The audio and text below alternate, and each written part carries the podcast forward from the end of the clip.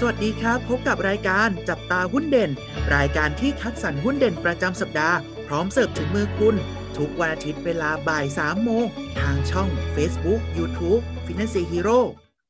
สวัสดีครับ สวัสดีพี่พี่ๆนักลงทุนทุกท่านนะครับพบกับพวกเราสองคนอยู่กับเทรนเนอร์โอ๊ตยุทธพลครับ ผมเทรนเนอร์อู๊ดเกรียงไกรครับ สวัสดีครับพี่อู๊ดสวัสดีครับน้องโอ๊ตครับพี่อู๊ดวันนี้เรามีหุ้นเด็ด ๆ ตัวไหนกันบ้างนะครับมาฝากกับพี่พี่ๆนักลงทุนกันครับเรียกว่าวันนี้มีสองตัวนะครับ เดี๋ยวจะเป็นตัวไหนบ้างนี่เดี๋ยวเรามาฟังกันเลยนะครับ ครับผมสำหรับหุ้นตัวแรกนะครับ บริษัทโรงพยาบาลพระราม9จำกัดมหาชนนะครับ ตัวย่อของเขาก็คือ PR9 นั่นเองครับ อยู่ในกลุ่มอุตสาหกรรมของการบริการประเภททางการแพทย์นะครับ ซึ่งต้องบอกว่าตัวของ PR9 ตัวนี้นะครับดำเนินธุรกิจสถานพยาบาลเอกชนนะครับผมประเภทรับผู้ป่วยไว้ค้างคืนด้วยจำนวนเตียงเนี่ย 204 เตียงนะครับผมเป็นการครอบคลุมการให้บริการ ส่งเสริมสุขภาพป้องกันตรวจตรวจรักษานะครับ และฟื้นฟูโรคทั่วไปอย่างเช่นเรื่องของสูตินารีเวชนะครับ ผมศัลยกรรม อายุรกรรมนะครับ กระดูกและไขข้อ แล้วก็โรคเฉพาะทางต่างๆ นะครับ ผมผ่านสถาบันโรคไตและสถาบันไตพระรามเก้านะครับ ผมเปลี่ยนไตพระรามเก้านะ สถาบันหัวใจและหลอดเลือดพระรามเก้าและศูนย์การแพทย์เฉพาะทางในหลากหลายสาขานั่นเองครับ ซึ่งผู้ป่วยหลักของตัวโรงพยาบาลนะครับแบ่งออกเป็นด้วยกัน 2 ประเภท นั่นก็คือกลุ่มผู้ป่วยนะครับผมผู้รับบริการทั่วไปนะครับ หรือว่ามีการชำระค่าใช้จ่ายการรักษาพยาบาลด้วยตนเองนั่นเองครับพี่อู๊ดครับผมและกลุ่มที่สองนะครับคือ ผู้รับบริการแบบคู่สัญญาองค์กรนะครับ ก็คือเป็นกลุ่มที่มีองค์กรภาครัฐและเอกชนนะครับ หรือ ว่าเป็นพนักงาน หรือว่าลูกจ้างที่ได้รับสวัสดิการนั่นเอง รวมไปถึงคู่สัญญาทางด้าน บริษัทประกันชีวิตและวินาศภัยด้วยนั่นเองครับส่วนตัวของ p 9นะครับผมผู้ป่วยนอกนะจะมีการบริการตรวจรักษาจำนวนทั้งสิ้นนะครับ 163 ห้อง ซึ่งทำให้สามารถเนี่ย บริการลูกค้าผู้ป่วยนอกเนี่ยได้สูงสุดอยู่ที่ 4,212 คนต่อวันเลยนะครับสำหรับผู้ป่วยในนะครับ ก็มีเตียงอยู่ที่ 204 เตียง รายได้หลักของตัว PR9 หรือว่าโรงพยาบาลพระราม 9 นะครับ จะมาจากกลุ่มของผู้รับบริการทั่วไปนั่นเองครับ สูงถึง 71%และรองลงมาคือกลุ่มของผู้รับบริการแบบคู่สัญญาองค์กรนั่นเองครับสำหรับตัวโรงแรมพระรามเก้านะครับ หรือตัวย่อ PR9 เนี่ยความน่าสนใจนะครับ อยู่ตรงที่ว่า เขามีการทำกำไรเนี่ยประเมินออกจากนักวิเคราะห์แล้วนะว่า ในไตรมาสที่หนึ่งของปีนี้นะครับ คิดว่าจะทำกำไรเป็นจุดสูงสุดใหม่นะครับอืมอยู่ที่หนึ่งร้อยห้าสิบล้านบาทนะครับ เพราะว่าถ้าเทียบกับกำไรสูงสุดเดิมนะครับ ในช่วงไตรมาสที่สี่ปีที่แล้วเนี่ยครับตอนนั้นอยู่แถวๆหนึ่งร้อยสิบหกล้านบาทนะครับ ตอนนี้เขาเรียกว่าน่าจะเป็นจุดสูงสูงใหม่อีกครั้งหนึ่งนะฮะโดยรายได้หลักๆเนี่ยนะฮะมีแรงหนุนมาจากรายได้จากโควิดนะครับ ที่จะเพิ่มขึ้นมานะครับ เพิ่มขึ้นมาถึง 16%ของรายได้นะ จากเดิมเนี่ยมีแค่ประมาณ 4%เองนะครับ เพราะฉะนั้นตรงเนี้ยกำไรตรงนี้น่าจะเข้ามามาช่วยได้เยอะเลยนะครับ มาดู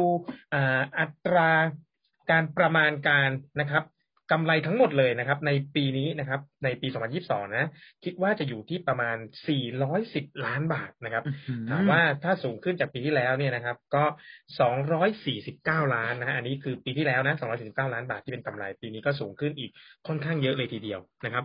ก็เลยส่งผลให้ตัวเนี้ยนะครับ ทางนักวิเคราะห์เนี่ยให้คำแนะนำซื้อนะฮะให้เป้าที่ 16 บาท 50 สตางค์นะครับ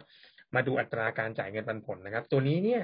นะครับ มีการคาดการณ์ว่าจะจ่ายเงินปันผลเนี่ยในปีนี้นะครับ อยู่ที่ประมาณ 2.7เปอร์เซ็นต์นะครับ ตัวนี้ก็เป็นตัวแรกนะครับ ตัวที่สองเป็นตัวอะไรครับน้องโอ๊ตตัวที่สองนะครับ บริษัท RS จำกัดมหาชนนะครับ ตัวย่อของเขาคือตัว R และ S นั่นเองครับ เป็น หุ้นที่อยู่ในอุตสาหกรรมของการบริการประเภทของพาณิชย์นะครับ ซึ่งต้องบอกว่า RS ตัวนี้เนี่ยจะมีการทำธุรกิจด้วยกัน 3 ประเภทนะครับ ประเภทที่ 1 คือธุรกิจคอมเมอร์สนะครับผมก็คือการดำเนิน พัฒนาสินค้าและการบริการรวมถึงการทำการตลาด และจัดจำหน่ายภายใต้ 2 บริษัทย่อยนะครับ บริษัทแรกคือบริษัทไลฟ์สไตล์นะครับผมจะทำในเรื่องของการผลิตทั้งด้านนะครับผมผลิตสินค้าทางด้านสุขภาพและความงามด้วยนวัตกรรมที่ทันสมัยและมีประสิทธิภาพนะครับ แล้วก็มีตัวของ Life Mate นะที่มุ่งดูแลสุขภาพกายและสุขภาพใจของน้องๆ สัตว์เลี้ยงต่างๆ ด้วยนะครับผมตัวต่อมาเนี่ยจะเป็นเรื่องของ RS Mall ครับผมสืบเนื่องเลยก็คือ เน้นในการสินค้าเพื่อส่งเสริมสุขภาพและคุณภาพชีวิตที่ดีขึ้นเหมือนกันครับ แต่ด้วยการ ผลิตภัณฑ์ที่หลากหลายเนี่ยทั้งความงามแฟชั่นเครื่องใช้ไฟฟ้าต่างๆนะครับผมเป็นพันธมิตรรวมกว่า 600 รายการนะครับ ซึ่งเป็นสินค้าจากทางไลฟ์สไตล์ด้วยอีกส่วนหนึ่งนะครับธุรกิจที่2นะครับคือธุรกิจมีเดียนะครับได้แก่ตัวของสื่อโทรทัศน์สถานีช่อง 8 นะครับ แล้วก็คูลิซึมนั่นเอง ซึ่งเป็นสื่อวิทยุสถานีกูฟาเรนไฮนะครับออกอากาศผ่านคลื่นวิทยุนะครับ FM 93 MHz และผ่านช่องทางออนไลน์ที่ www coolism.net นั่นเอง และตัวสุดท้ายนะครับธุรกิจที่สามของเขาคือธุรกิจเพลงและอื่นๆนะครับ ได้แก่ตัวของ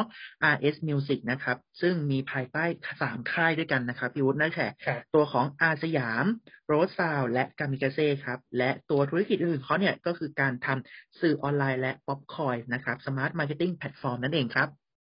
สำหรับตัว RS นะครับตัวนี้ทางนักวิเคราะห์นะครับ ให้